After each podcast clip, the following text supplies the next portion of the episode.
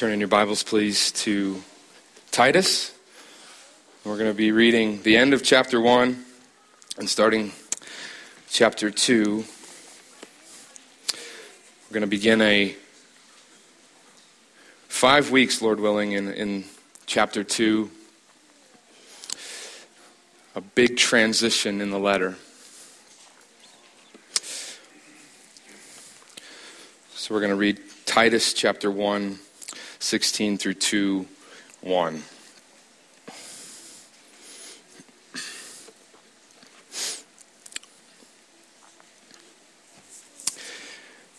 The Word of God says, speaking of the, the false teachers that are on Crete, Paul says, they profess to know God, but they deny him by their works.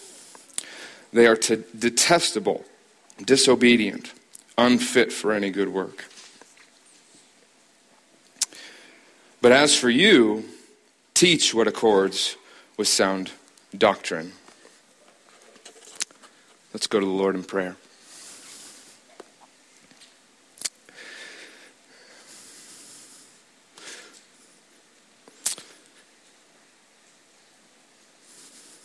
God, I cannot think of a more comforting truth.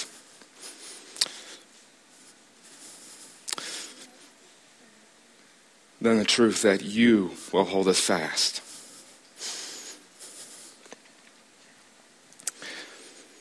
May we cling to Christ. May we cling to Christ as we study your word. God, as we speak about doing good deeds and being devoted to good works, there is a fear in my heart that we may think that we can put our hope in what we do and not in Christ alone. So drive that from here, God. Drive that deception from this room, from my heart, as we understand and seek to understand what it means to, to do things that are devoted to sound doctrine and aligned with sound doctrine, may we only, and in each thing, to, uh, keep our mind and our eyes on Christ and what He has done. His powerful work, His work within us, working in us to be devoted to good works. Help me, Father. Please help make this passage clear. Your word is truth. We trust in that. May your word shine forth. In Christ's name I pray. Amen. This sermon, in some ways, is an introduction to chapter 2, where Paul makes a big transition in the letter. He is focusing on the church and how we should live, how the Cretan church should live, how we should live. And it's, a, it's an introduction, and, um, and it sets up the entire thought of, of the entire chapter. Teach what accords with sound doctrine, and then he's going to list all these different teachings. And so we need to understand this very well, I think, in order to understand the whole chapter. So this is a bit of an introduction, and we'll go back to it, um, Lord willing, throughout the next four weeks after this. There's a statement I read recently that has been very helpful in my life. Um, it's that Christian teaching is for travelers, not for bystanders. I, I got that idea from the preface to um, the book called Knowing God, which we've been studying on Thursday morning by J.I. Packer. And in the, in the preface to the book, which you don't normally read, right? But in the preface of the book, he says something worth reading. He, he prevent, presents a really helpful picture of two ways in which a person can view Christian teaching or how, how we should live. Um, if you picture a road, and on the road, um, the, the, there's there's a road, and then beside the road there's a house, and on the house, in the house there's a balcony. And then he describes two kinds of people in that setting. There's one person who views Christian teaching or Christian doctrine from the balcony as a bystander looking down on the road. Um, the bystander observes Christian teaching as, as a theoretical exercise of the mind. It's, it's in theory. However, in front of that balcony is a road, and on that road is a Christian. The Christian is on the road because he knows that what he believes about God is taking him somewhere. It's taking him somewhere. He doesn't view Christian teachings as something merely theoretically to observe and ponder. The teachings of Christianity are his lifeline because he's on a road, he's going somewhere. They're guiding his steps down the path of life. The Christian faith is the practice of truth. It is not merely a theory to observe from a balcony. The Christian faith is for travelers, not for bystanders. So, in this passage, as we see it, sound doctrine. Sound doctrine, I could say that it always has implications, practical implications for our life that we need to be taught and we need to apply. And so in Titus 2:1, Paul is telling Titus that as opposed to all the false teachers who uh, oppress the Cretan churches with unsound teachings, Titus has to commit himself, commit himself to teach the churches there to be doers, to be doers of deeds that align with God's sound doctrine. The good works which Titus is to teach, they're only good if they're shaped by the sound doctrine of God. He's got to be submitted to that. And so, the goal, I think, for us, we need to see what travelers know. What do they know? What do Christian travelers on the road know? What do they see about God? What do they see about good deeds? What do they know about doctrine that shapes them? Shapes them to not merely think in theory, but be, in, be practicing good deeds we stand in that same road. So if Paul and Titus are in a road, we're on that same one. We're centuries ahead. But as Ridgeview Bible Church, we must teach and observe behaviors, actions, lifestyles that are submitted to the Word of God. And so there's a, an urgency for us as we read this passage. I think if we understand the connection between sound doctrine and the Christian life, God, by faith, will shape us. He'll shape us to be travelers, to be travelers, not bystanders of the word. So let's look at five things travelers know. What do they know about good deeds? What do they know about sound doctrine? What do they know about teaching? that shapes their lives. Number one, travelers know that God's sound doctrine is their only source for doing good deeds. If they want to do good deeds, good works, they must go back to one source, and it's God's sound doctrine. We've described it a little bit before in this series, but I think it's helpful to define doctrine. Doctrine is a set of beliefs, specifically Christian doctrine, is beliefs that the Christian church holds and teaches. The word literally for doctrine in this passage is teaching. Doctrines, and they're generally, we use the word doctrine because it's usually widely accepted teachings. They help us define what the church is and what it is not. Without doctrine, you do not have Christianity. No matter how we feel about that word or how it makes us feel, you have to have doctrine to have Christianity. Without a constitution, you do not have a country. Without a leader, you don't have followers. Without food, you don't have a meal. Without a curriculum, you don't have a class. Doctrine is essential. And it's absolutely essential in the Christian life. The most foundational doctrine or teaching revealed in God's Word is the gospel of Jesus Christ. And Paul is committed to that. If you remember um, the pre- previous, some of the previous messages, the doctrine most foundational is the gospel of Jesus. It is the doctrine of all doctrines. Everything flows from the truth of the person and work of Jesus Christ. This is the doctrine of all doctrines. God's word teaches us that salvation is only available under heaven through one name, through faith in the person and work of Christ.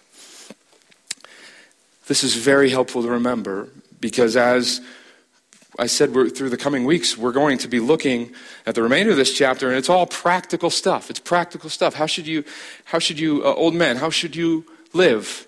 Older women, how should you, uh, how should you treat other and, and relate to other younger women? Young men, Titus, how do you relate to your boss? Very practical stuff rooted in the person and work of Jesus Christ. So, this is what Paul means by he's saying, teach what accords with sound doctrine in chapter 2, verse 1 there.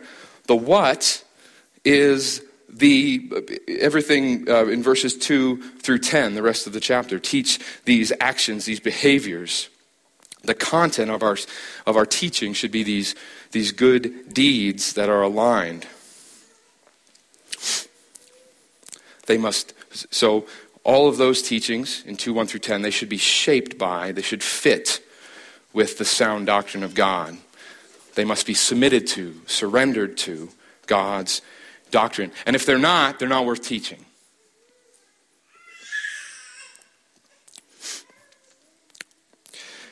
I want to note that Paul doesn't say here that simple, simply live, living a moral life is is uh, the obedience to sound doctrine. Paul does not say that.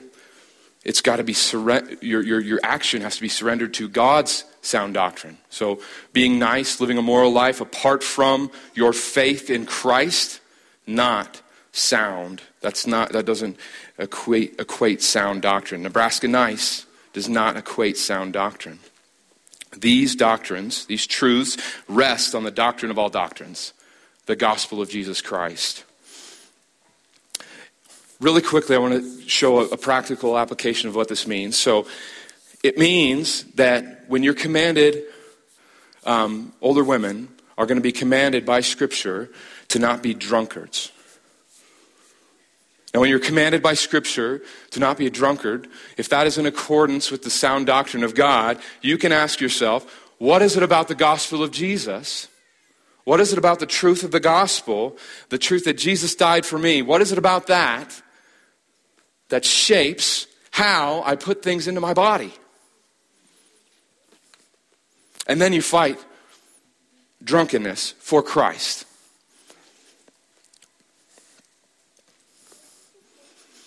Sound doctrine has implications for how we live. It's for travelers.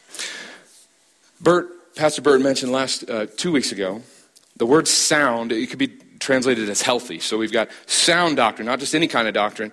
And it's synonymous in, in Paul's letters for things like word like true or um, correct. And, and really, the reason Paul uses that word here is because of false teaching. Every time he, he uses that word for sound, it's always in connection and in relation to false teaching. And in, in 110 through 16 of Titus, we see a lot of false teaching. And so it's necessary for him to say sound or healthy or true or correct doctrine because there's false teaching out there which we are familiar with today. There are things being proclaimed in the name, people professing to know God that are actually denying God by what they teach and how they live. And so the word sound there is a, is a, a, signifier, a distinctor, something that gives us some distinction from the false things that are being taught. What makes Paul's doctrine sound as opposed to the others? His doctrine, this doctrine is rooted in the trustworthy word as taught. Um, Titus 1 9 is a real um, springboard for this section and the others Elders are to hold firm, if you see that there, to the trustworthy word as taught, so they may be able to give instruction in sound doctrine and to rebuke those who contradict it. And lo and behold, right after that, he says, You should rebuke the false teachers. And now, in chapter 2, verse 1, he's saying, Teach, instruct. It's a helpful springboard for us. So, the Bible, the Word of God, it's our source. It's the source for this sound doctrine. It's, it's this teaching. So when God speaks, He always speaks what is true, He always speaks what is faithful and trustworthy. And so when we see that Paul says, teach what accords with sound doctrine, we can know, looking back, that that sound doctrine is rooted in the Word of God, which is a faithful, trustworthy Word. Good deeds are sourced, sourced in sound doctrine. This is a truth that, that aligns with the Reformation doctrines, one of them, sola scriptura, scripture alone. The scriptures are our source for truth. So we base our teaching in the Word of God alone, not, not truth plus tradition, not truth plus man's opinion. We go to the Word of God and we, and we, and we find teaching about Christ in it. We find teaching for how to live, we go to that one source. It's a wonderfully comforting thing to have one source to go to. You can li- we, we do live in lives that are generally unstable. We do not know what tomorrow will hold. Our own experiences, um, the strength of other people, those things can wane very quickly, right? But in, as, a, as a follower of Christ, we can live amidst that uncertainty. We can live in stability and hope when we are surrendered to God's Word. Because we have one source a source that carries us through suffering, a source that carries us through victory, through questions about life we have one source, and it points us to Jesus Christ. It gives us hope. So we can, in the instability of life, we can have, we can have stability because there's one source. One source that we turn to amidst all the questions. We can reject the idea of relative truth as well, or my truth. That's not a thing. Truth is not relative based on the opinions of man or the current of the culture. We go to one source. When we start to seem outdated with the culture, we don't reevaluate our trendiness based on what the culture thinks. We go to one source, no matter the cost. It's very helpful for a church to know and believe today. One source and it judges all of our truth claims.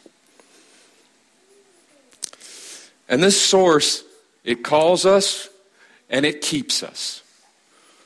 Christ, by the power of God, by faith in Him,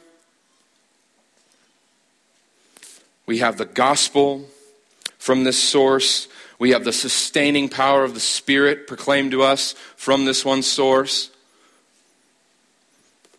on your deathbed, hope of eternal life from one source.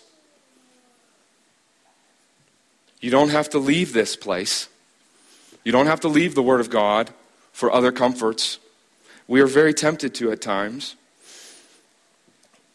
But sound doctrine from start to finish, reliable, one reliable source. Doesn't that make you want to know the Bible? Makes me want to know the Word of God. I've been so encouraged over my life by having questions and bringing them to a godly mentor, usually a man. And I've got all these questions, and then they open up the Word of God, and it's all clear. The Word of God can make unclear things clear. How should we live? Let's live in the book. That's our source. if, if, if, if our only guide for living comes from the sound doctrine of God, why would we neglect that? And it can be so easy to neglect. I don't understand it. I, I don't have time. But it's our one source. It's all it's what we cling to for, for the truth.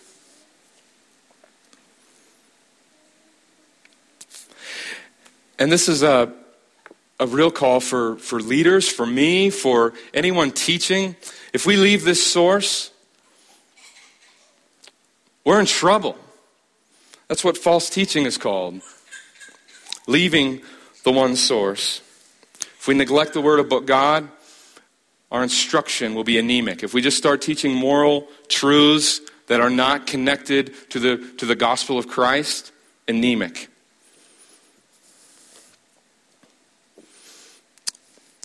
And we'll see later on that if you, if you neglect sound doctrine, you will not do good deeds. Secondly, travelers, so first was it's our source. Travelers know that, that sound doctrine is our source, our, our sole source. Next, um, they know that Christianity involves teaching and learning. Paul tells Timothy, uh, Titus to teach what accords or what fits or what promotes sound doctrine they teach and learn things that accord with sound doctrine. What does he mean by teach? The word he actually uses there is speak. Speak. And I think contextually, you can see that he's, he's saying speak through or teach through speaking.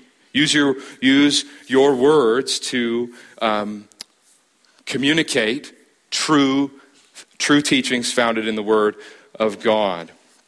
However, because he uses that word um, speak, I think there's an extra indication that not only formally or, or in, on, in church on Sunday, but in all of life, let what comes out of your mouth be a form of teaching and, and correcting and instructing in the church. So, formal, informal, public, private, we want to seek to build one another up in sound doctrine in all of life. So, absolutely yes, as we teach, absolutely yes, as as the word is proclaimed, but also afterwards when we eat dinner and late at night after Bible study and we, we teach and correct. Who should teach? The, the, the indication clearly is, is Titus. Um, very emphatic, very contrasting from, the, from chapter 1. You yourself teach, but you yourself teach, Titus. So, amidst that false teaching, Paul is saying to him, false teaching coming into the churches, he's saying, those teachers, they have flashy flashiness maybe. They're, they're drawing people away but they have no substance. So you go back to the word of god. You rebuke and then you teach. Doesn't matter if they're gaining a crowd, doesn't matter the circumstances, you focus on teaching sound doctrine. I've been benefited personally very greatly from that reminder.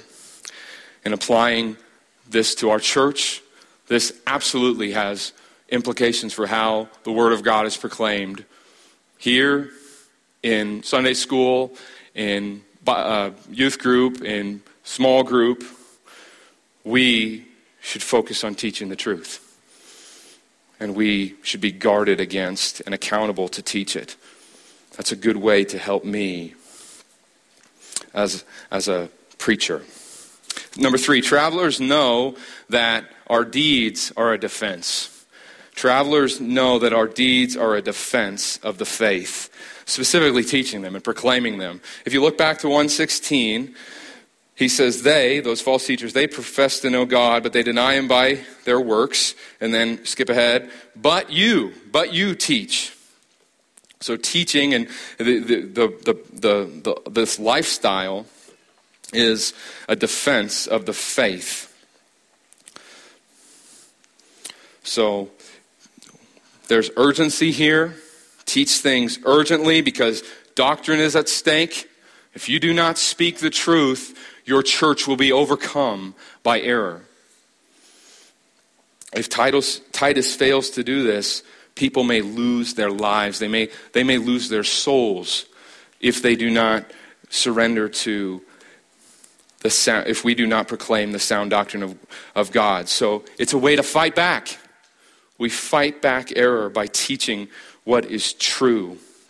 And as we teach what is true, we do uh, the, the response of faith is to obey and to live, and that also becomes a defense of, of the faith. So we defend the faith when, when lives that are taught by, steeped in sound doctrine, um, we defend them when those things, um, when we result in action, when we, when we obey. We defend the truth, defend the faith. Number four, travelers know that our deeds are a reflection of what we believe. And this is connected to, to number three.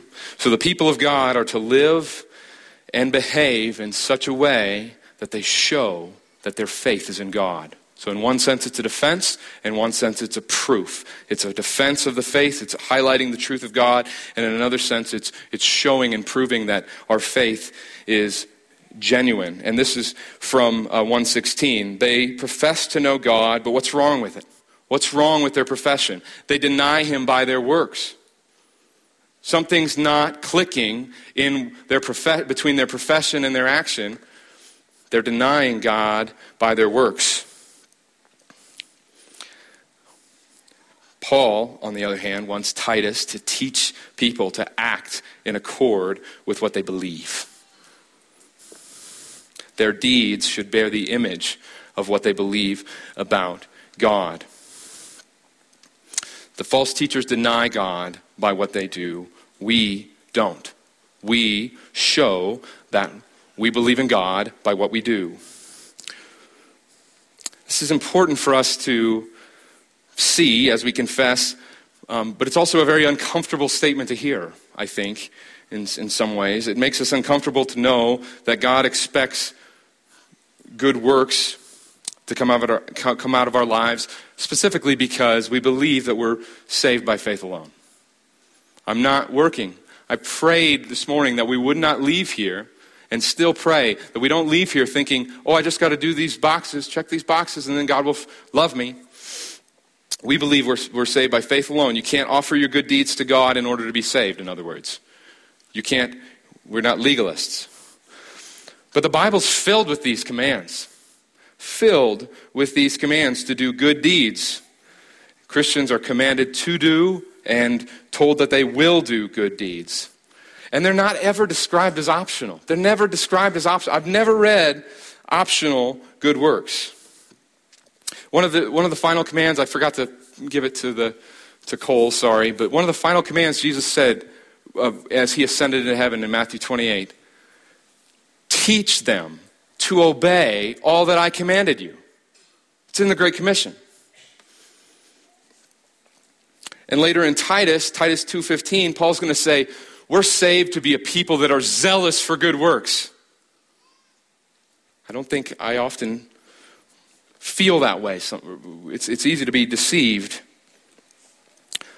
We understand that logically, though, conviction, faith, what we, what we believe in, would lead to real change in our actions. And the, the Bible's clear on this point. It's very clear.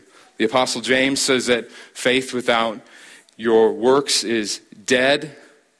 So, in other words, faith, uh, works are an evidence of faith. Jesus says that people's deeds, their fruits, will, be, will identify them as true or false, the fruit of their life.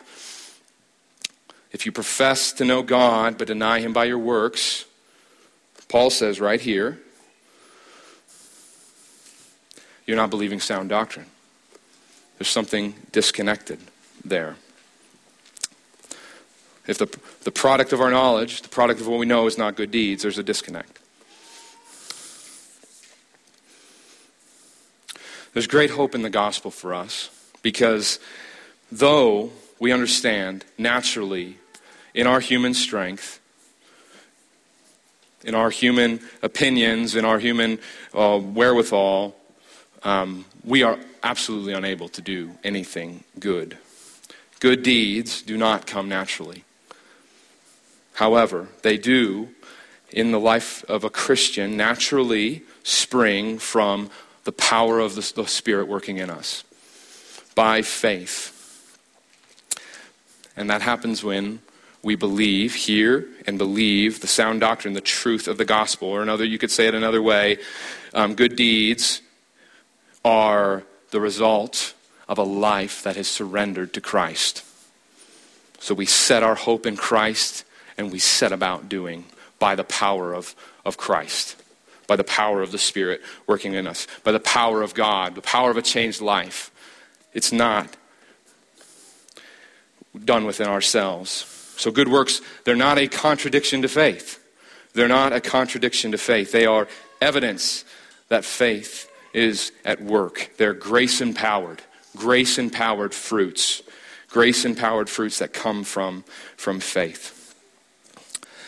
Lastly, number five, travelers know that obedience to God's sound doctrine is a means to glorify God. This is a very hopeful point. I think, in other words, uh, we could say it another way when we do good deeds which accord or fit or align or submit to sound doctrine, we glorify, we magnify, we make much of God, not of ourselves. We make much of God when we obey God's sound doctrine. How does this passage show that? How does it show that we glorify God? How does it show that we glorify God? If you look at the end, of verse uh, 1, chapter 2, verse 1. Teach things. What do you teach? You teach things that specifically accord with sound doctrine. Now ask yourself if I align the way that I live my life, if I imitate, if I submit and surrender my life to this sound doctrine which comes from God, what does that say about the value what does that say about the worth of that thing which I am surrendered to? When we submit to God's sound teaching and actually use His teaching, use it in my life, abide by it, surrender to it. When we show, when we do that, we show the gloriousness, the goodness, the wonder of God. We display the glory of God. We do this practically with many things. We do this when, it, when a product works, we promote it. When things, when, when there's something that we love, maybe it's a food, we, we talk about it. You got to try that. If there's cherry cheesecake that Juanita made, and we're eating it today. Are we eating it today? You got to try it. It's good. It's going to be gone unless you're first in line. We're making much of it. This is good doctrine from God. And when I surrender my life and submit to it, I'm not just a deed doer, I'm a promoter. I'm an advocate. I'm an advertisement of God's goodness. He is good, and I show his goodness by following him. I show that he is good. You cannot glorify God by being a bystander. You glorify God when you soak in, when you surrender to, surrender your whole life to, and apply this teaching on the road. You got to be a traveler. We're going somewhere. Our imitation of God's doctrine, that imitation, it's a means, it's a way in which we make much of God. We glorify God.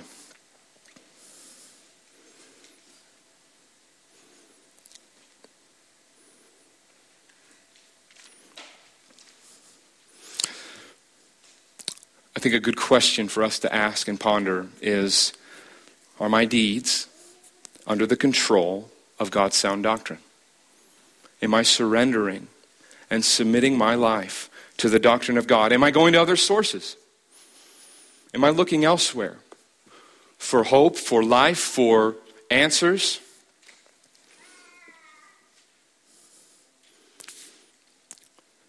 Moral living, Nebraska nice, is not the same as submitting to sound doctrine.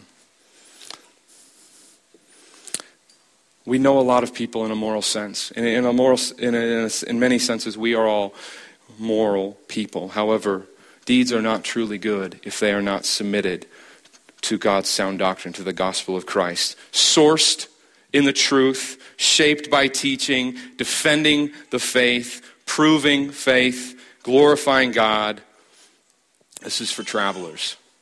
This is truth for travelers. And we must live by it. And we should live surrendered to it. And so, as we walk into these next few weeks and, looking, and look at these, the application of this, how does it look in our life? Let's, let's focus. How does this, how, how, how are those commands, how are those commands rooted in the gospel of Jesus Christ so that we may make much of God? Let's pray.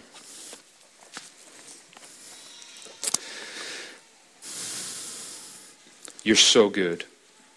In all that you do, God, you are good.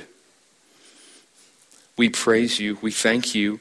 We thank you that you have revealed yourself. We are not let, uh, left alone. We have your revelation, God. You have spoken. You have spoken finally. You are true. May we center our lives on you, God. May we not hope in ourselves. May we not hope in our abilities. May we hope in Christ and live. Live for your glory, God. In Christ's name we pray. Amen.